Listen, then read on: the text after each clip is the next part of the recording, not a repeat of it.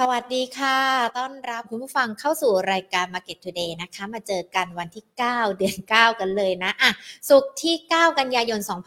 2565 นะคะ วันนี้ยังคงมีหลากหลายเรื่องราวที่เกิดขึ้นนะทั้งทั่วโลกรวมไปถึงประเทศของเรากันด้วยนะคะ มาพูดคุยกันค่ะกับนักวิเคราะห์รวมไปถึง Market Today นะคะ ที่จะมาพูดคุยแล้วก็แลกเปลี่ยนในเรื่องของมุมมองการลงทุนกันด้วยนะคะ แต่ก่อนที่จะไปไล่เรียงกันค่ะ ขอบพระคุณผู้สนับสนุนของเรากันก่อนนะคะ True 5G คบกับ True ดียิ่งกว่า และจากทางด้านของธนาคารไทยพาณิชย์จำกัดมหาชนค่ะ ที่ให้การสนับสนุนรายการ Market Today นะคะอะวันนี้มาเจอการดูซิว่าเป็นยังไงกันบ้าง เพราะว่าเมื่อค่ำคืนที่ผ่านมาเราก็ติดตามกัน ในเรื่องของการประชุม ECB และแน่นอนเขามีการปรับขึ้นอัตราดอกเบี้ย 0.75%เพื่อเป็นการสกัดเงินเฟ้อด้วยนะคะ การปรับขึ้นดอกเบี้ยของ ECB แน่นอนมีผลด้วยนะ มีผลต่อเงินเยนกันด้วย เงินเยนเนี่ยมีการปรับ ตัวลดลงไปต่ำที่สุดในรอบกว่า 7 ปีเลยนะคะ ถ้าเทียบกับยูโร สกุลเงินเยนของญี่ปุ่นเนี่ยล่วงลงสู่ระดับต่ำสุดในรอบกว่า 7 ปีนะคะ เมื่อเทียบกับยูโรในการซื้อขายที่ตลาดโตเกียวช่วงเช้า โดยแตะระดับกึ่งกลางของกรอบการซื้อขาย 144 เยนต่อยูโรนะคะ หลังจากที่รับรู้ผลการประชุมของ ECB กันด้วยค่ะ และแน่นอนนะคะ เมื่อค่ำคืนที่ผ่านมานอกจากผลการประชุมของ ECB แล้ว ก็ยังมีเขาเรียกว่า ทางด้านของคุณเจอโรมพาเวลประธานเฟดเขาก็ยังออกมาเปิดเผยด้วยนะคะว่าเฟดเนี่ยมีความมุ่งมั่นอย่างแรงกล้าในการควบคุมเงินเฟ้อ แล้วเฟดก็หวังจะบรรลุเป้าหมาย เพื่อที่จะไม่ทำให้ต้นทุนทางสังคมนั้นสูงเกินไปด้วย ก็เป็นในเรื่องของผู้ทรงอิทธิพล และกันทั้ง ECB แล้วก็เฟดนะคะในเรื่องของโลกการเงินเรื่องของแนวคิด การขึ้นปรับตาดอกเบี้ยนะ มีผลกัน และในขณะเดียวกันถ้ามาดูการตลาดหุ้นไทยเนี่ยแน่นอนรับรู้กันในช่วงตอนเช้านะคะ ก็บอกว่าหุ้นไทยเนี่ยช่วงเช้านะปิดบวก8.81 จุด มีแรงซื้อกลุ่มแบงก์กับพลังงานด้วยนะคะหลังจาก ECB ขึ้นดอกเบี้ยตามที่คาดการกันไว้ ช่วงเช้า ตลาดหุ้นไทยปิดกันไป 1,648.81 จุด เพิ่มขึ้นมา 8.81 จุดนะคะ หรือบวกขึ้นมาได้ 0.54%มูลค่าการซื้อขาย 31,678 ล้านบาทค่ะ วันนี้ถ้าเรามาดูกันนะเดลต้าบวกขึ้นมาเป็นอันดับแรกเลยนะคะ 4.30%ปิดกันไปที่ 630 บาท มูลค่าการซื้อขายช่วงเช้าเนี่ย3,500 3,795 ล้านบาท สพบวกขึ้นมาเป็นอันดับ2นะคะ 0.94% SCB ไม่เปลี่ยนแปลงนะคะ บ้านปูยังคงบวกขึ้นมาต่อ 2.86%หลังจากช่วงสุดสัปดาห์ที่ผ่านมาบ้านปูอาจจะมีการย่อลงไป แต่ว่าก็มีการปรับตัวขึ้นมาได้แล้วนะคะ BYD บวกขึ้นมา 7.89% Jazz If ก็บวกขึ้นมาได้นะคะ วันนี้ดูเหมือนว่ามี CPO ที่มีการขยับปรับตัวลดลงไป แน่นอนปัจจัยที่ให้น้ำหนักกันก็คือในเรื่องของการการประชุมของเฟดขึ้น 0.75%ตามคาด แล้วก็ขณะเดียวกันคุณเจอโรมพาวเวลอย่างที่ย้ำกันบอกไปว่า ยังคงมีเขาเรียกว่า ยังคงมีความมุ่งมั่นอย่างแรงกล้าที่จะใช้ในเรื่องของอัตราดอกเบี้ยกันด้วยนะคะ และในขณะเดียวการหุ้นกลุ่มพลังงานก็ตอบรับราคาน้ำมันที่ปรับตัวขึ้น 2%ก็ดันตลาดให้มีการปรับตัวขึ้นมาได้ ขณะเดียวกันก็ยังคงมีมุมมองจากทางด้านของคุณเจเน็ตเยเลนด้วยนะรัฐมนตรีคลังสหรัฐที่ยังคงเชื่อมั่นนะคะว่าอัตราเงินเฟอ้อของสหรัฐจะชะลอตัวลงอีก แต่ก็เตือนว่ายังมีความไม่แน่นอนอยู่ อะ รอบนี้มันมีคุณเจเน็ตเยเลนเขาบอกว่า เงินเฟ้ออาจจะเขาเรียกว่าอะไรเงินเฟ้อสหรัฐชะลอตัวลงไปอีก แต่ว่ายังมีความไม่แน่นอน หลังจากช่วงก่อนหน้านี้คุณเจเน็ตเยเลนเนี่ยเขาต้องออกมาขอโทษขอโพยเนาะที่คาดการทั้งในเรื่องของตัวเลขเงินเฟ้อเศรษฐกิจสหรัฐผิดเนาะแต่ตอนนี้ก็เลยอาจจะต้องแบบมีการพูดเป็นสองขานะว่า มันก็ยังมีอยู่ แต่ว่ามันก็ยังคงมีความไม่แน่นอนด้วย หรือว่าแม้แต่ลดลงแต่ความไม่แน่นอนยังคงมี อันเนี้ย ก็ยังคงเป็นประเด็นที่ที่เราให้น้ำหนักแล้วก็ติดตามกันนะคะ ดังนั้นเองในส่วนของภาพรวมต่างๆที่เกิดขึ้น เพราะว่าทั้งในเรื่องของเงินเฟ้อ ดอกเบี้ยต่างๆ ที่เป็นขาขึ้นกันด้วยนะคะ มันจะมีผลต่อในเรื่องของการลงทุนอย่างไรกันบ้าง แล้วจริงๆ ถ้านับกันเนี่ยช่วงเดือนกันยายนมันก็อาจจะถือว่าอีก 3 เดือนเนาะโค้งสุดท้ายก็จะสิ้นปี 2565 กันแล้วด้วย ประเด็นต่างๆ ยังคงมีอย่างต่อเนื่องนะคะ ดังนั้นทิศทางตลาดหุ้นไทยหลังจากนี้จะเป็นอย่างไรกันบ้าง วันนี้พูดคุยกันนะคะกับคุณสุทธิชัยคุ้มวรชัยผู้อำนวยการอาวุโสฝ่ายวิจัยการลงทุน สายงานวิจัยจากทางด้านของบริษัทหลักทรัพย์ไทยพาณิชย์ค่ะ สวัสดีค่ะคุณสุทธิชัยค่ะสวัสดีครับ สวัสดีคุณหญิงครับสวัสดีท่านผู้ชมครับท่านผู้ชมครับ คุณสุริชัยขามาดูประเด็นของ ECB กันก่อนเลยนะคะ แน่นอน 0.75%ที่มีการประกาศออกมาเพื่อสกัดกั้นในเรื่องของเงินเฟอ้อด้วย พอมีการปรับขึ้นอัตราดอกเบี้ยแบบนี้ ในส่วนของเงินเยนเขาก็อ่อนค่าลงไป แต่ว่าดูเหมือนว่าตลาดหุ้นเขาก็ดูจะเป็นตอบรับในเชิงบวกมากขึ้นหรือเปล่าคะผมว่าส่วนหนึ่งต้องต้องเรียนว่า 75 basis point เนี่ยตลาดได้ได้คาดการเอาไว้แล้วในระดับหนึ่งนะครับ เพราะฉะนั้นเนี่ย ภาพของการ reaction ในในในแง่ของหลังจากที่มีการประกาศออกมาเนี่ยก็เลยไม่ได้ออกมาในเชิงลบมากนักนะครับค่ะ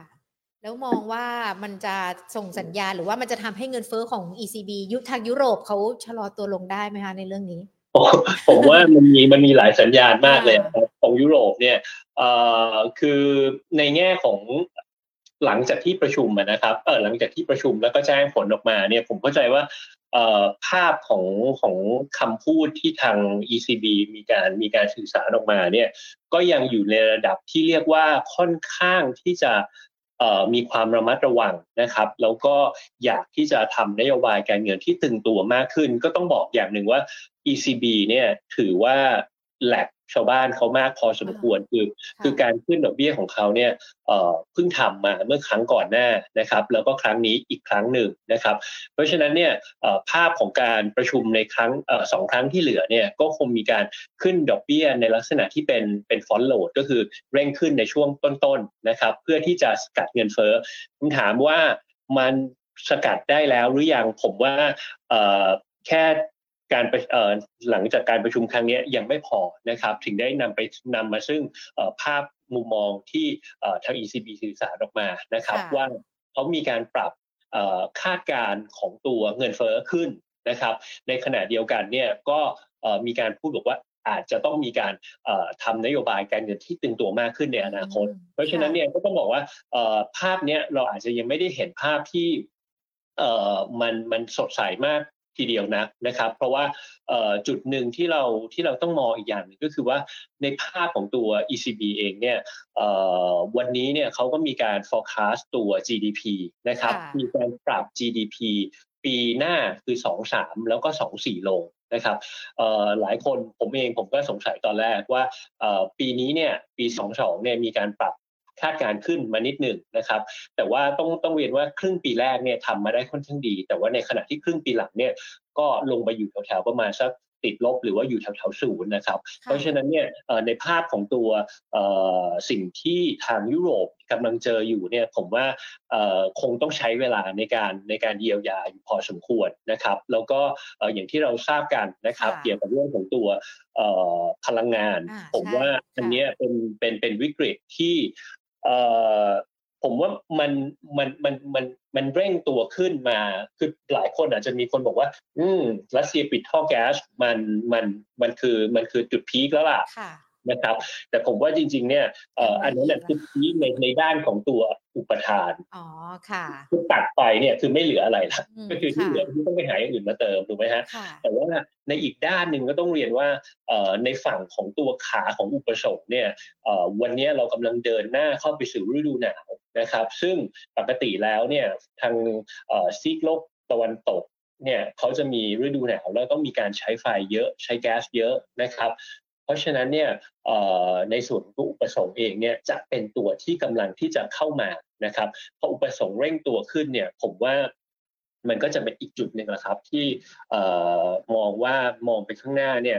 เรื่องของวิกฤตพลังงานเนี่ยก็ยังก็ยังเป็นอะไรที่ยังสุ่มเสี่ยงอยู่นะครับ ไม่ว่าจะเป็นตัวแก๊สเองนะครับแล้วก็ที่ผ่านมาเนี่ยมีการคว่ำบาตรตัวตัวน้ำมันไปแล้วเออตัวตัวถ่านหินไปแล้วนะครับ น้ำมันเนี่ยกำลังทำอยู่ แต่แก๊สเนี่ยไม่ได้คว่ำบาตรนะ แต่ว่ารัสเซียเหมือนกับตัดเองเลย ไม่ให้นะครับ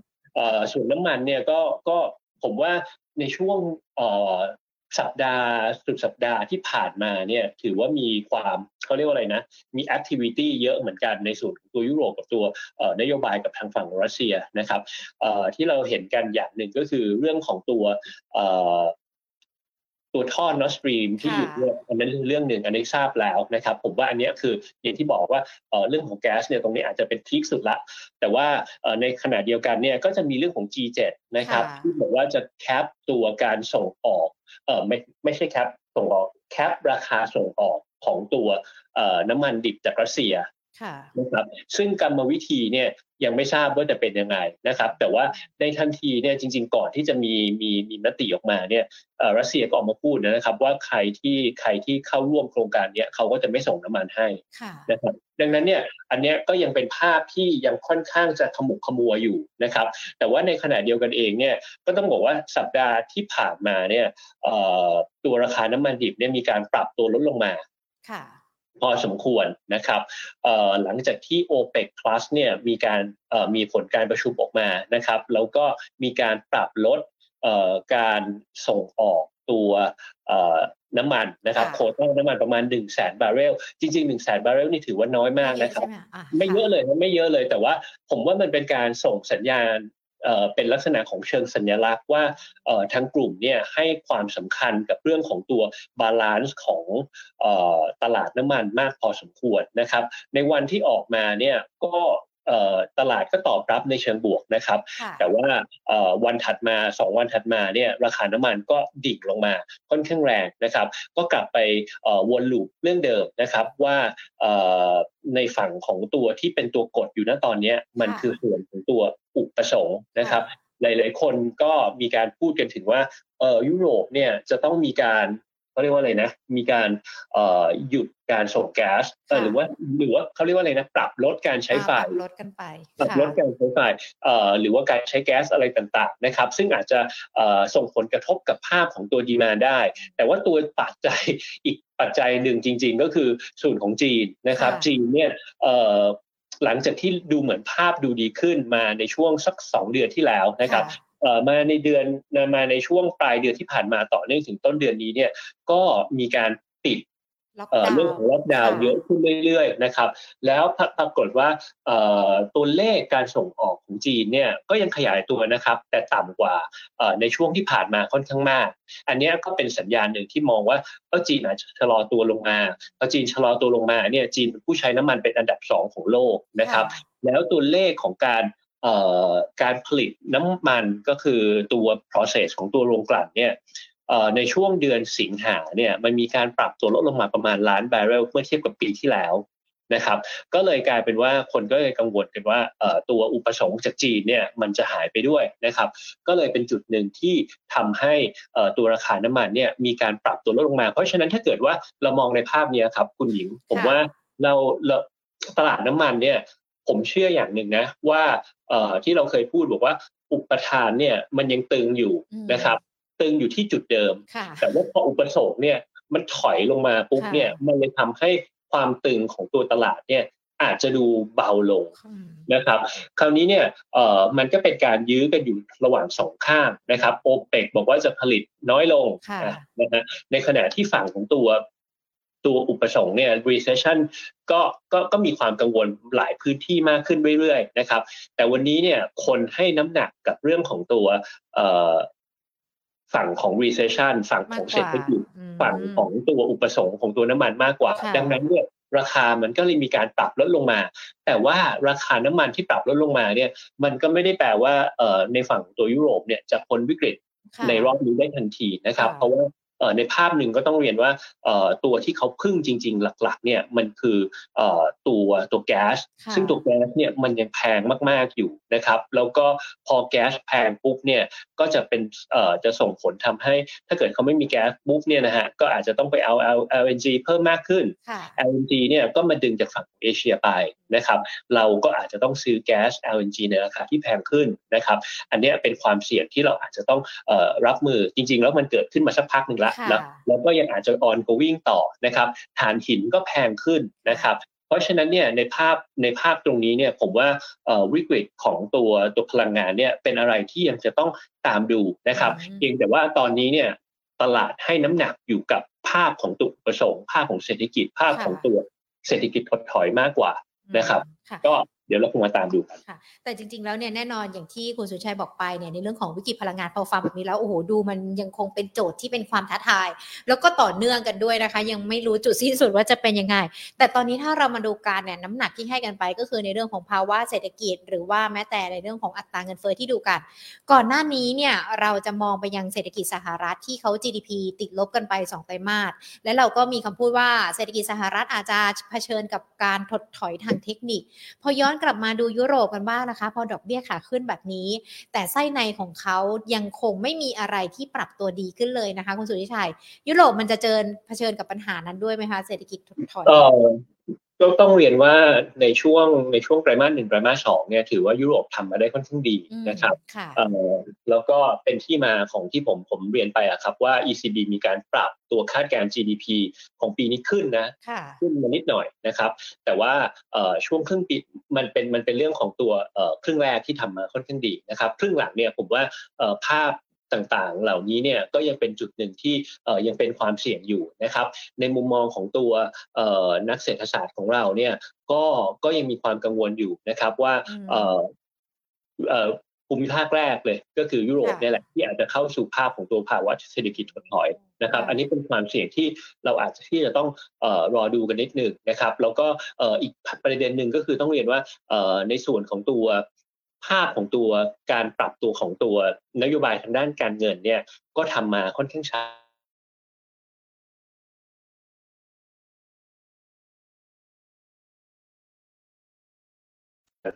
ในยุโรปเนี่ยเริ่มออกละว่าจะมีมาตรการในแง่ของการเข้าไปช่วยเยียวยา หรือเข้าไปช่วยดูแลเรื่องของตัวค่าครองชีพค่าพลังงานที่มันสูงขึ้นนะครับเมื่อวานอังกฤษก็ประกาศแพ็กเกจออกมาค่อนข้างใหญ่นะครับว่าก็จะแคปตัวค่าไฟของตัวประชาชนเนี่ยอยู่ที่ระดับประมาณ 2,500ปอนด์นะครับลดลงมาจากก่อนหน้านี้ที่ที่แถวๆตัวเลขผมจำไม่ได้เป๊ะๆนะครับประมาณสักสามพันหกก็ลดลงมามากพอสมควรนะครับ แต่ภาพเนี้ยเอ่อ ผมว่ามันเป็นสิ่งที่ในแง่ของตัวเอ่อ politics เนี่ยอาจจะต้องทำนะครับ เพราะว่าเอ่อมันอาจจะนำไปสู่เรื่องของตัว พอข้าวมันผมว่าผมไม่รู้ว่าเราจะเรียกว่าข้าวยากหมากแพงได้หรือยังนะ แต่ว่าถ้ามันเป็นแบบนั้นปุ๊บเนี่ยมันก็จะเริ่มมีเอ่อภาพของความไม่สงบ เกิดขึ้นมาบ้างนะครับ อย่างที่เราเคยมีเห็นเห็นกันในช่วงที่ผ่านมาในฝั่งของตัวเอเชียเนี่ยเราก็มียุโรปเนี่ยเราก็เริ่มเห็นแล้วว่ามีเรื่องของการประท้วงเอาบินค่าไฟไปไปเผา นะครับ เพราะฉะนั้นเนี่ยอันนี้ก็เป็นเป็นจุดหนึ่งที่ทางด้านของตัวภาครัฐเนี่ยคงต้องมาพยายามที่จะบรรเทาหรือว่าเยียวยานะครับ แต่ว่าจุดหนึ่งก็ต้องเรียนว่าพอมันมีการบรรเทาในภาพนี้ปุ๊บเนี่ยราคาที่แพงอะมันไม่สะท้อนเข้าไปที่การจ่ายของคนโดยตรงถูกไหมฮะเพราะฉะนั้นเนี่ยผมว่าสิ่งที่จะสิ่งที่จะแลกมามันก็คือการประหยัดที่อาจจะไม่ได้ไม่ได้ไม่ได้มากนะ เท่ากับราคาที่มันสูงขึ้น อันนี้ก็จะเป็นจุดหนึ่งที่ทำให้ตัวอุปสงค์เนี่ยมันอาจจะไม่ได้ลงมาลงมาเร็วๆ เหมือนกับราคาที่มันวิ่งพุ่งสูงขึ้นไปครับค่ะภาพความไม่สงบที่เกิดขึ้นนี้เองนะคะ สะท้อนมายังในเรื่องของภาพการลงทุนทั่วโลกรวมไปถึงการลงทุนในบ้านเรายังไงบ้างหรอคะผมว่าถ้าเกิดเราดูในช่วงภาพของตัว ตัวเดือนเดือนนี้ดีกว่านะฮะเดือนนี้เนี่ยเป็นเป็นเดือนที่จะมีการประชุมของเอ่อทางด้านของแบงก์ชาติหลาย ๆ แบงก์เลยแบงก์ชาติไทยก็มีด้วยนะครับก็มีนะครับ แล้วก็ในส่วนของของตัวยุโรปนี่ไปแล้วนะครับ อังกฤษเนี่ยจะเกิดขึ้นในสัปดาห์หน้านะครับ ซึ่งทั้งหมดเนี่ยผมว่าเอ่อก็มีแนวโน้มที่จะใช้นโยบายการเงินที่ตึงตัวอยู่นะครับ เพื่อที่จะ กดตัวเงินเฟ้อให้อยู่นะครับแล้วก็เมื่อวานก็เข้าใจว่าทางแชร์แมนของเฟดเนี่ยก็มีการให้สัมภาษณ์นะครับมุมมองก็ยังพูดเหมือนเดิมนะครับว่าเป้าหมายหลักของเฟดณตอนนี้คือการกดเงินเฟอ้อให้อยู่นะครับ แล้วก็อย่าเพิ่งไปคิดถึงเรื่องว่าเฟดจะมีการเปลี่ยนท่าทีมาลดดอกเบี้ยนะครับ ถ้าเกิดปรับเท่าที่ตัวเงินเฟ้อเนี่ยมันยังมันยังมันยังไม่ถูกขึ้นนะครับอันนั้นก็แปลว่าเฟดเนี่ยให้น้ำหนักกับ จ็อบของเขาคือเรื่องของตัวการสกัดเงินเฟ้อมากกว่าภาพของตัวเศรษฐกิจที่อาจจะถดถอยลงมา แต่ว่ามันก็อีกนั่นแหละฮะผมว่าสุดท้ายเนี่ยเอ่อมันก็เป็นลักษณะของ Data Dependent นะฮะว่าพอเราวิ่งข้ามไปใกล้สิ้นปี ต่อเนื่องไปจนถึงต้นปีเอ่อเงินเฟ้อเนี่ยมันลงมาขนาดไหนแล้วนะครับเศรษฐกิจชะลอตัวพอชะลอตัวปุ๊บเงินเฟ้อมันก็มีโอกาสที่จะถูกดึงลงมาในระดับหนึ่งนะครับ ถ้าเกิดมันอยู่อยู่ในระดับที่เริ่มดูโอเคขึ้นเนี่ยเอ่อ พอข้ามไปปีหน้าอาจจะเริ่มดูดีขึ้นก็ได้นะครับในในฝั่งของตัวเอ่อฝั่งของตัวเศรษฐกิจโลกโดยเฉพาะฝั่งของตัวอเมริกาครับแสดงว่าในช่วงเดือนนี้เอง หรือว่าอาจจะเป็นช่วงที่เหลือของปีนี้ ภาพของการลงทุนก็อาจจะยังคงมีปัจจัยเสี่ยงที่ที่นักลงทุนยังคงต้องระมัดระวัง แล้วอาจจะไปดีขึ้นในช่วงปีหน้าเลยหรือเปล่าผมมองอย่างนี้นะครับว่าในช่วงช่วงเดือนนี้เนี่ยมีปัจจัยเสี่ยงพอสมควร เพราะว่า ในภาพของตัว QT ของสหรัฐเนี่ยก็ก็มีการขยับขึ้นนะ เหมือนกับว่ามีการดึงเงินออกเร็วขึ้น เพราะฉะนั้นเนี่ยสภาพคล่องก็จะลดลงนะครับ เรื่องที่สองเนี่ย เงินเฟ้อเงินเฟ้อเนี่ยวันนี้คงคงยังไม่ได้มีใครมองว่าโอ้มันจะกลับลงไปอยู่ในระดับประมาณสักต่ำห้าหรือลงไปแถวๆสองเร็วๆภายในสิ้นปีนี้ก็คงต้องใช้เวลานะครับ ดังนั้นเนี่ยภาพอย่างที่เรียนไปว่าในส่วนของตัวนโยบายการเงินที่ตึงตัวเนี่ยคงยังคงอยู่นะครับ แล้วก็ในส่วนของตัวภาพนี้ผมว่าก็เลยทำให้การลงทุนในช่วงเดือนเดือนนี้เดือนเดือนกันยายนของเราเนี่ย จะต้องมีความระมัดระวังนิดนึง แต่เรายังเชื่ออยู่อย่างหนึ่งนะครับว่าปกติแล้วเนี่ยไตรมาสสี่จะเป็นไตรมาสที่ตลาดไทยเนี่ยให้ผลตอบแทนดีที่สุดในรอบปีนะครับอันนี้มันเป็น stat ย้อนหลังไป นะครับ แต่ว่าปีนี้เนี่ยเราเห็นภาพอะไรที่จะทำให้มัน confirm กับตัวนี้ได้บ้างนะครับเรื่องแรกเนี่ยก็คือเงินเฟ้อของบ้านเราเนี่ยผมว่ามันก็น่าจะใกล้จุดสูงสุดแล้วเหมือนกันนะครับอาจจะไม่ได้ชะลอตัวลงมาเร็ว แต่ก็น่าจะมีการบรรเทาลงมาบ้างในช่วงในช่วงปลายปีนะครับ เรื่องที่สองเนี่ย เศรษฐกิจไทยเนี่ยน่าจะค่อยๆฟื้นตัวขึ้นต่อเนื่องนะครับ แล้วของปีนี้เนี่ยก็น่าจะไปฟื้นเออน่าจะไปน่าจะไปดีที่สุดในช่วงไตรมาสที่4นะครับเอ่อหลักๆอย่างที่เราทราบกันนะครับ มันก็หนุนจากภาคของการท่องเที่ยวนะครับภาคของการท่องเที่ยวเอ่อวันนี้เนี่ยเราเห็นตัวเลขของนักท่องเที่ยวที่เข้ามาเนี่ยเห็นแล้วก็เอ่ออาจจะเป็นตัวหนึ่งแล้วก็อาจจะเป็นตัวหลักตัวเดียวที่ทำให้เราดูยังยิ้มได้อยู่นะครับ ว่าเอ่อมันมี พัฒนาการในเชิงบวกที่มากขึ้นนะครับ ก็หวังว่าภาพตรงนี้เนี่ยในแง่ของการขับเคลื่อนไปในข้างหน้าในช่วงที่เหลือเนี่ยจะดีขึ้นนะครับ ดังนั้นเนี่ยพอมาสู่ภาพของการลงทุนของเราเนี่ยเราก็จะมองลักษณะของเราค่อนข้างที่จะ คอนเซอร์เวทีฟในเดือนนี้นะครับ แต่ว่าการปรับฐานลงมาเนี่ยเราอาจจะมองเป็นโอกาสในการเข้าไปเก็บสะสมได้ในบางกลุ่มธุรกิจ หรือบางกลุ่มบางหุ้นที่เราคิดว่ามีปัจจัยพื้นฐานที่ที่รองรับที่ดีนะครับ แล้วก็ในภาพของตัว valuation เนี่ยอยู่ในระดับที่เรียกว่าต้องขอสมเหตุสมผล คือจะบอกว่าแพงหรือถูกเนี่ยผมว่าบางทีสูงเนี่ยมันก็อาจจะไม่ได้แปลว่า แปลว่าแปลว่าแพงเสมอไป ถ้าเกิดว่ามันมาขึ้นตัวการเติบโตที่ค่อนข้างดีนะครับ แล้วก็เลือกในอุตสาหกรรมที่น่าจะมีการเติบโตได้นะครับ แล้วก็ในภาพของตัวมีความแข็งแรงของตัวฐานะทางการเงินนะครับ อันนี้น่าจะเป็นน่าจะเป็นตัวหลักๆในการที่เราจะเอามาคัดเลือกหุ้นของเรา ค่ะ ถ้าอย่างเองเรามองหุ้นที่มีความสมเหตุสมผล แข็งแรงมีฐานะการเงินที่ดีที่ค่อย ๆ ทยอยเก็บสะสม เพื่อไปรอการฟื้นตัวในช่วงไตรมาสสี่ที่ตามสถิติแล้วเนี่ยจะเป็นช่วงที่สร้างผลตอบแทนให้กับนักลงทุนได้นะคะ จะต้องเป็นกลุ่มไหนหรือว่าตัวไหนบ้างหรอคะ ที่ตอนนี้นักลงทุนน่าจะเริ่มทยอยสะสมได้แล้วอะค่ะ ผมว่าจุดหนึ่งเนี่ยต้องต้องเรียนว่าในในในภาพเนี่ยเออเราเรามองว่า กลุ่มที่เป็นลักษณะของของค้าปลีกเนี่ยผมว่าน่าจะเป็นอะไรที่เราเน้น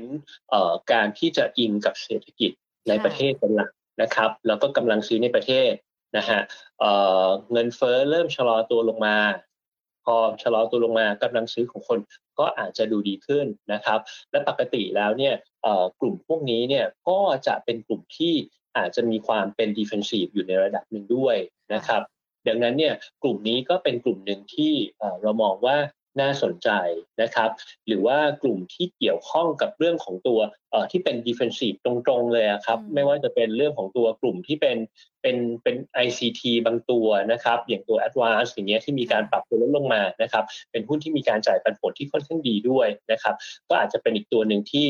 เรามองหรือว่าหุ้นในกลุ่มที่เกี่ยวข้องกับภาพของตัว การบริโภคนะครับอาหารเนี่ยก็จะได้ภาพของการที่กำลังซื้อกลับเข้ามานะครับ แล้วก็ยังไงก็แล้วแต่เนี่ยคนก็เริ่มออกไปจับจ่ายใช้สอยกันมากขึ้นนะครับ ดังนั้นเนี่ยหุ้นพวกแบบลักษณะของตัวร้านอาหารอย่างเซนอย่างเงี้ยเราก็จะเป็นตัวหนึ่งที่เราเลือกเข้ามานะครับในภาพของตัว อีกธีมหนึ่งที่เราอาจจะอาจจะเริ่มมองนะครับ วันนี้เนี่ยเราเห็นตัวภาพของตัวฝนตกมาค่อนข้างเยอะนะครับ แล้วก็เริ่มเห็นภาพของตัวน้ำท่วมนะครับ ก็ต้องบอกว่าปีนี้เนี่ยถ้าเกิดเราเข้าไปดูตัวสถิติของน้ำในเขื่อนเนี่ยก็อาจจะไม่ได้แบบไม่ได้ไม่ได้ไม่ได้รุนแรงเหมือนกับปี 54 นะฮะคงไม่ได้ขนาดนั้น แต่ว่าภาพหนึ่งก็ต้องบอกว่าฝนที่ตกเยอะเนี่ยแล้วก็มีในแง่ของตัวน้ำที่ไหลลงมาด้วยเนี่ยก็จะเป็นอีกจุดหนึ่งที่อาจจะทำให้ภาพของตัวอุทกภัยเนี่ยจะเป็นตัวที่เป็นตัวที่เป็นธีมหนึ่งที่เราที่เรามองนะครับแล้วก็เรามองภาพในลักษณะของการที่เป็นลักษณะของเซนติเมนต์นะครับภาพของตัวสถานการณ์น้ำท่วมเนี่ยก็ น่าจะเป็นเรื่องของฤดูกาลในระดับหนึ่งนะครับเราก็จะอยู่ในช่วงนี้แหละฮะดูแถวๆประมาณสักเดือนกันยาต่อเนื่องไปถึงเดือนตุลานะครับ ดังนั้นเนี่ยหุ้นที่เกี่ยวข้องเนี่ยนะครับ ซึ่งในส่วนของตัวที่เราเลือกมานะครับ ก็จะเป็นหุ้นที่เกี่ยวข้องกับการ บริโภค แล้วก็ในแง่ของการค้าปลีกก็สอดคล้องกับธีมที่เราได้นำเสนอไปตอนแรกอยู่แล้วนะครับเช่นพวก Home Pro Global นะครับหรือว่า BJC หรือว่า CPO นะครับหรือว่าอาจจะมีคนมองว่าน้ำท่วมถนนไม่ดีนะครับ ก็อาจจะเป็นหุ้นที่เกี่ยวข้องกับยางมะตอย ก็อาจจะเป็นอีกตัวหนึ่งที่ได้ประโยชน์ในในในภาพนี้ นะครับค่ะ มีตั้งหลากหลายกลุ่มเลยนะคะ ที่ช่วงนี้เล่นได้นะทั้งในส่วนของการบริโภคค้าปีกหุ้นที่เป็นดีเฟนซีฟไปเลยตรงๆ หรือว่าหุ้นที่เกี่ยวข้องกับทางร้านอาหารที่มาสักครู่นี้ คุณสุทธิชัยแนะนำกันไป คุณสุทธิชัยคะถ้าเรามองกันเนี่ยในช่วงนี้แหละเราอาจจะต้องให้น้ำหนัก หรือว่าการเลือกหุ้นที่เป็นหุ้นดีเฟนซีฟที่อย่างที่คุณสุทธิชัยแนะนำกัน มันแล้วมันมีหุ้นหรือว่ากลุ่มที่ต้องระมัดระวังสำหรับการลงทุนในลักษณะช่วงนี้ด้วยไหมคะว่านักลงทุนอาจจะต้องเวทแอนซีกันไปก่อนนะในกลุ่มนี้หรือว่ากลุ่มนี้มองไปก่อนเลยแล้วเดี๋ยวไปรอช่วงการฟื้นตัวปลายปีหรือต้นปีหน้าไปเลยอะค่ะ โอเค คือในภาพของตัวการระมัดระวังเนี่ย ผมว่าเราเราอาจจะมองกันที่เอ่อสองอย่างนะครับ เรื่องแรกเนี่ยจะเป็นจะเป็นเรื่องของตัวเมืองจีนนะครับ จีนเนี่ยก็ยังค่อนข้างจะชุลมุนกันอยู่พอสมควรนะครับ ทั้งในแง่ของตัวการล็อกดาวน์นะครับ เมืองใหญ่ ๆ ซึ่ง หลายเมืองเนี่ยผมเข้าใจว่าเป็นฐานการผลิตพวกเอิเล็กทรอนิกส์แล้วก็ยานยนต์นะครับ เช่น พวกเฉินตูนะครับ หรือว่าเซินเจิ้อหรือกุยหยางนะครับ พวกนี้เนี่ยก็อาจจะทำให้ภาพของตัว supply chain ที่เกี่ยวข้องนะครับกับพวกเซมิคอนดักเตอร์นะครับอิเล็กทรอนิกส์หรือว่ายานยนต์เนี่ยอาจจะมีการสะดุดก็ได้นะครับ ดังนั้นเนี่ยก็อาจจะมี แรงกดดันมาที่คำสั่งซื้อหรือว่าชิ้นส่วนมาที่บ้านเรานะครับของผู้ผลิตที่เกี่ยวข้องกับที่เป็นที่เป็นอิเล็กทรอนิกส์ในบ้านเรานะครับกลุ่มนี้เนี่ยอาจจะต้องมีความระมัดระวังนิดนึงนะครับ อีกกลุ่มหนึ่งเนี่ยต้องบอกว่าเป็นกลุ่มที่จริง ๆ แล้วเนี่ยเป็นธีมที่ที่เราชอบนะครับ แล้วก็เราพูดถึงกันมาเรื่อยๆ ในช่วงหลาย ๆ รอบที่ผ่านมานะครับ ก็คือหุ้นที่เกี่ยวข้องกับการท่องเที่ยวนะครับ หุ้นที่เกี่ยวข้องกับการท่องเที่ยวเนี่ยก็ต้องบอกว่าเราผมว่าแรงส่งเนี่ยยังดีอยู่นะครับ แต่ว่าอาจจะต้องมองหลังนิดนึงนะครับ เพราะว่าเราจะมองไปแต่ข้างหน้าอย่างเดียวเนี่ยอาจจะอาจจะอาจจะไม่ได้ เพราะว่ามุมหนึ่งที่กลุ่มเรื่องของท่องเที่ยวเนี่ยเราเราให้น้ำหนักมาในในช่วงที่ผ่านมาเนี่ยก็ต้องบอกว่ามันเป็นเรื่องของตัวการความคาดหวังว่าจีนเนี่ยจะมีการ เปิดประเทศออกนอกประเทศได้ วันนี้เนี่ยเราเริ่มเราเริ่มเราเริ่มมี question mark แล้วว่า เอ้ยมันจะมันจะเกิดขึ้นได้เร็วจริงไหมนะครับ นอกจากนั้นเองเนี่ยในภาคของตัวยุโรปเองเนี่ยก็เผชิญกับภาคของตัวต้นทุนต่างๆ ที่แพงขึ้นไอ้สิ่งที่มันแพงขึ้นตรงนี้ครับมันก็จะทำให้กำลังซื้อหรือว่าในแง่ของตัวการออกมาท่องเที่ยวเนี่ยอาจจะลดลงก็ได้นะครับ เพราะฉะนั้นเนี่ยอันนี้อาจจะเป็นสิ่งที่เราจะต้องระมัดระวังไว้นิดนึงสำหรับกลุ่มนี้นะครับ แล้วก็กลุ่มนี้ก็ถือว่าเป็นกลุ่มที่มีการปรับตัวขึ้นมา ค่อนข้างแรงในช่วงในช่วงก่อนนะครับ ถ้าเกิดเปรียบเทียบกันเนี่ยนะครับ กลุ่มที่เกี่ยวข้องกับภาคของการท่องเที่ยวในบ้านเราเนี่ยก็จะเป็นกลุ่มที่เป็นโรงแรมนะครับ กับอีกอันหนึ่งก็คือเป็นการท่องเที่ยวเชิงสุขภาพนะครับ ก็คือโรงพยาบาลนะครับก็โดยเปรียบเทียบแล้วเนี่ย analyst ของเราเนี่ยมองมองภาพว่าฝั่งของตัวโรงพยาบาลเนี่ยอาจจะมีความเสี่ยงที่ที่น้อยกว่า นะครับ เพราะว่าหลาย ๆ บริษัทของเราเนี่ยอาจจะมีความเกี่ยวข้องกับในส่วนของตัวโรงแรมนะครับ อาจจะมีความเกี่ยวข้องกับอะไรในยุโรปนะครับ ดังนั้นเนี่ยเทียบกันแล้วเนี่ย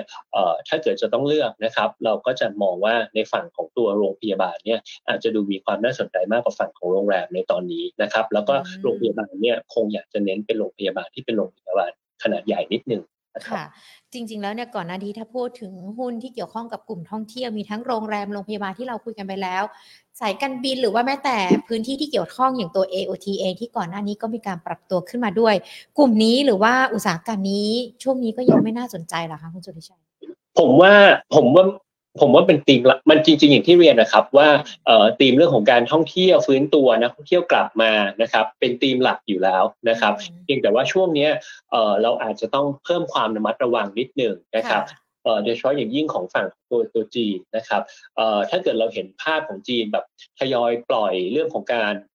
เอ่อล็อกดาวน์เนี่ยผมว่าเอ่อกลุ่มนี้ก็จะกลับมาเอ่อดูมีความน่าสนใจกันอีกรอบหนึ่ง นะครับคงไม่ได้ถึงขนาดว่าทำให้ทีมนี้เสียไปนะ ผมว่าไม่ใช่เพราะว่าผมทางทางทางเราเนี่ยยังเชื่ออยู่นะครับว่าในภาพของตัวจำนวนนักท่องเที่ยวเนี่ยในช่วงที่เหลือของปีเนี่ยจะมีการเติบโตทุกเดือนเนี่ยฮะจะโตเยียร์เยียเมื่อเทียบกับปีที่แล้วหมด แล้วก็ทุกๆเดือนเนี่ย น่าจะมีการเร่งตัวขึ้นไปเรื่อยๆนะครับเพราะว่าไตรมาสสี่ก็เป็นช่วง high season ด้วยนะครับเพราะฉะนั้นเนี่ยภาพของตัวตัวอุตสาหกรรมเนี่ยผมว่ามันยัง support อยู่เพียงแต่ว่ามันอาจจะมีมุมมองเล็ก ๆ นิดหนึ่งนะครับ ที่เรายังกังวลอยู่เรื่องของตัวจีนนะครับ ถ้าจีนมีภาพที่ดูดีขึ้นนะครับ ผมว่าอันเนี้ยก็ก ลุ่มนี้ก็อาจจะกลับมาน่าสนใจอีกรอบหนึ่งนะครับเอ่อแล้วก็อย่างหนึ่งที่ผมอาจจะยังไม่ได้พูดก็คือว่าเอ่อในแง่ของตัวจีนเองเนี่ยผมว่าถ้าเกิดเราเห็นข่าวเริ่มมีการทยอยปลดล็อกดาวน์ผมว่ากลุ่มนี้ก็จะกลับนะครับ แล้วก็อีกอย่างหนึ่งก็คือคนก็มอนิเตอร์กันในช่วงของการรับตำแหน่งอีกวาระหนึ่งของประธานาประธานาธิบดีในช่วงกลางเดือนหน้านะครับหลาย ๆ คนเชื่อว่า ถ้าเกิดตอนนี้คุมได้ดีนะครับ พอเข้าไปสู่ช่วงกลางเดือนที่มีพิธีหลังจากที่มีการรับตำแหน่งปุ๊บเนี่ยจีนอาจจะมีการผ่อนคลายตัวนโยบาย Zero COVID ก็ได้นะครับอันนี้ก็จะเป็นจุดหนึ่งที่อยากที่จะให้ท่านนักลงทุนเนี่ยคอยมอนิเตอร์อยู่เช่นเดียวกันค่ะจริงๆ แล้วตอนนี้ปัจจัยเสี่ยงมันน่าจะจากต่างประเทศเป็นหลัก เพราะว่าดูในบ้านเราเนี่ยความแข็งแกร่งก็ยังคงมีอยู่นะคะ มีคุณผู้ชมสอบถามมาค่ะ เมื่อสักครู่นี้คุณสุทธิชัยแนะนำตัว CPALL เลยอยากจะให้วิเคราะห์หรือว่ามองภาพรวมของธุรกิจ หรือว่ามองตัวนี้ยังไงกันบ้างคะ เพราะอย่างวันนี้ CPO เองก็ติดอันดับ 10 ในการมีซื้อขายหลักทรัพย์มากที่สุดด้วย และราคาเขาก็ล่วงลงไปด้วยนะคะวันนี้ ผมว่าจุดหนึ่งที่อาจจะทำให้กลุ่มนี้เนี่ย ในช่วงที่ผ่านมาอาจจะดูอาจจะดูมีเหมือนกับมีแรงกระแทกนิดนึงก็คือเรื่องของการที่มีข่าวเรื่องของการจะไปซื้อพวก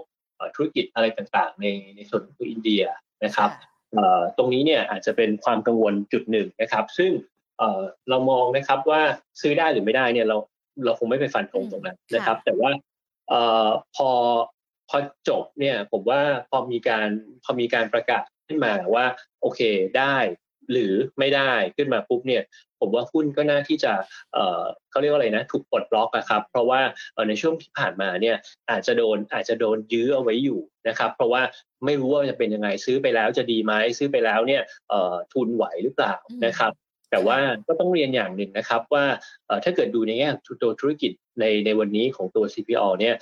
ในแง่ของตัว same store sales growth เนี่ย ถือว่ามันก็ค่อยๆที่จะกระเตื้องดีขึ้นมาเรื่อยๆนะครับเพราะฉะนั้นเนี่ยในแง่ของตัวผลประกอบการเองเนี่ยเราไม่ไม่ได้ดูเรื่องของตัว ไม่ได้ดูเรื่องของตัวการจะไป M&A อะไรต่างๆนะครับผมว่ามันจะค่อยๆดีขึ้นในช่วงที่เหลือของปีนะครับแล้วก็ตัวนี้ก็จะเป็นตัวหนึ่งที่เราก็มองว่ามันอาจจะยังไม่ได้ฟื้นในช่วงที่ผ่านมานะครับ ถ้าเกิดภาพตรงนี้เนี่ยได้รับการปลดล็อก ก็อาจจะทำให้ภาพของตัว CPO จริง ๆ ก็คือทั้งกลุ่มอะฮะที่ที่เกี่ยวข้องดูดีขึ้นนะครับ อะก็เป็นในส่วนของภาพรวมอุตสาหกรรมแล้วกันนะคะสำหรับตัว CPO ว่าแนวโน้มจะเป็นอย่างไรไม่ได้มีการบอกราคาหรือว่าฟันธงเนาะว่าจะต้องซื้อจะต้องขายยังไงกันบ้างนะคะ จะได้ให้คุณผู้ชมที่สอบถามกันมาคุณต้องนะคะ เอาความแนวคิดนี้เนาะหรือว่าคำแนะนำนี้ไปลองปฏิบัติกันดูได้นะคะคุณสุนิชัยคะส่วนหนึ่งเลยเนี่ยที่เราคุยกันประเด็นต่างๆ ที่มันเกิดขึ้นมันคือประเด็นต่อเนื่องกันมา ตั้งแต่ต้นปีมาจนปัจจุบันแล้วแหละและอาจจะไปในอนาคตด้วย ที่เรายังคงมีความกังวลกันอยู่ แต่อีกประเด็นหนึ่งที่ที่อยากจะให้ย้ำหรือว่าพูดเพิ่มเติมก็คือในส่วนของค่าเงินล่ะคะพอมีการเปลี่ยนแปลงเรื่องดอกเบี้ยทีค่าเงินมันก็มีความผันผวนทีนะคะ ประเด็นนี้เรายังคงต้องระวังหรือว่ายังคงต้องให้น้ำหนักอยู่ด้วยไหมคะผมว่าเรื่องของค่าเงินเนี่ยเป็นอะไรที่เคลื่อนไหวค่อนข้างจะผันผวนที่สุดเลยนะครับค่ะค่อนข้างที่จะค่อนข้างที่จะแบบเปลี่ยนมุมอย่างอย่างค่อนข้างเร็วนะครับ แต่ว่าจุดหนึ่งเนี่ยผมว่าในภาพของตัวตัว ถ้าเกิดเรามองที่ที่ตัวตลาดโลกเองนะครับในแง่ของตัวเฟดเนี่ยวันนี้ภาพของการเร่งตัวขึ้นของตัวอัตราดอกเบี้ยแบบเร็วๆแบบนี้เนี่ยนะฮะผมว่ามันก็ทำให้เป็นจุดหนึ่งที่อาจจะทำให้ภาพของตัวประเทศเราเนี่ยตัวค่างเงินบาทเนี่ยมีแนวโน้มที่จะอ่อนตัวลง นะครับในแง่ของตัวโดยเปรียบเทียบนะฮะที่เหลือไปเนี่ยผมว่าก็คงต้องมาดูในภาพของตัวการฟื้นตัวของบ้านเราแล้วล่ะฮะว่าถ้าเกิดว่าเราฟื้นตัวได้แข็งแกร่งจริง ๆ เนี่ย อันนี้ก็อาจจะเป็นตัวที่เข้าไปบรรเทาภาพของตัวแรงกดดันจากการขึ้นดอกเบี้ยของตัวเฟดได้นะครับแต่ว่าแนวโน้มหลักเนี่ยก็ก็ยังเห็นภาพอยู่ว่าเทรนยังอยู่ในลักษณะของการอ่อนค่าอยู่ นะครับค่ะทางด้านของบริษัทหลักทรัพย์ไทยพาณิชย์เองประเมินไหมคะว่าเซ็ตอินเด็กช่วงปลายปี หรือว่าแม้แต่ช่วงไตรมาสสี่นี้จะอยู่ที่เท่าไหร่หรอคะสำหรับกรอบให้เป็นแนวทางสำหรับนักลงทุนนะคะจริงๆแล้วอะต้องเรียนว่าในแง่ของตัวกรอบเนี่ยเราอาจจะไม่ได้มองสูงมากนะนะครับที่เคยเคยเคยนำเสนอมาตลอดกรอบบนในในในในช่วงนี้เนี่ยเรามองประมาณสัก 1650 แล้วก็1670 นะครับ แต่ว่าก็จะมีติดเอาไว้อยู่นิดนึงตรงที่ว่าถ้าเกิดว่าฟันฟลูเนี่ยมีการไหลกลับเข้ามาอย่างเร่งตัวค่อนข้างเร็ว จริงๆแล้วเราจริงๆแล้ว ตั้งแต่ต้นปีมาเนี่ยฟันฟลูไหลเข้ามาค่อนข้างดีนะฮะแต่ว่าช่วงนี้เนี่ยเริ่มเริ่มสัญญาณไหลไหลออกไหลไหลออกแล้วนะครับแต่ว่าในช่วงที่เหลือเนี่ยถ้าเกิดว่ายังเหมือนเดิมอะครับ คือเศรษฐกิจของบ้านเราเนี่ยบ้านเขาอาจจะรู้สึกว่า เอ่อมันมันมันมันเริ่มตึงๆนะครับ แล้วก็อยู่ในช่วงของการ slow down บ้านเราเนี่ยเป็นช่วงของการฟื้นแล้วก็เร่งตัวขึ้นนะครับ ถ้าเกิดโดยเปรียบเทียบเนี่ยเอ่ออาจจะเป็นตัวดึงดูดทำให้เข้ามาได้ ถ้าเกิดว่าฟันฟลูตัวนี้มันมีการไหลกลับเข้ามาแรงๆเร็วๆเนี่ยอัพไซด์เคสของเราเนี่ยเราอาจจะมองไปถึงแถวประมาณสักพันเจ็ดร้อยห้าสิบนะครับแต่ว่าอันเนี้ย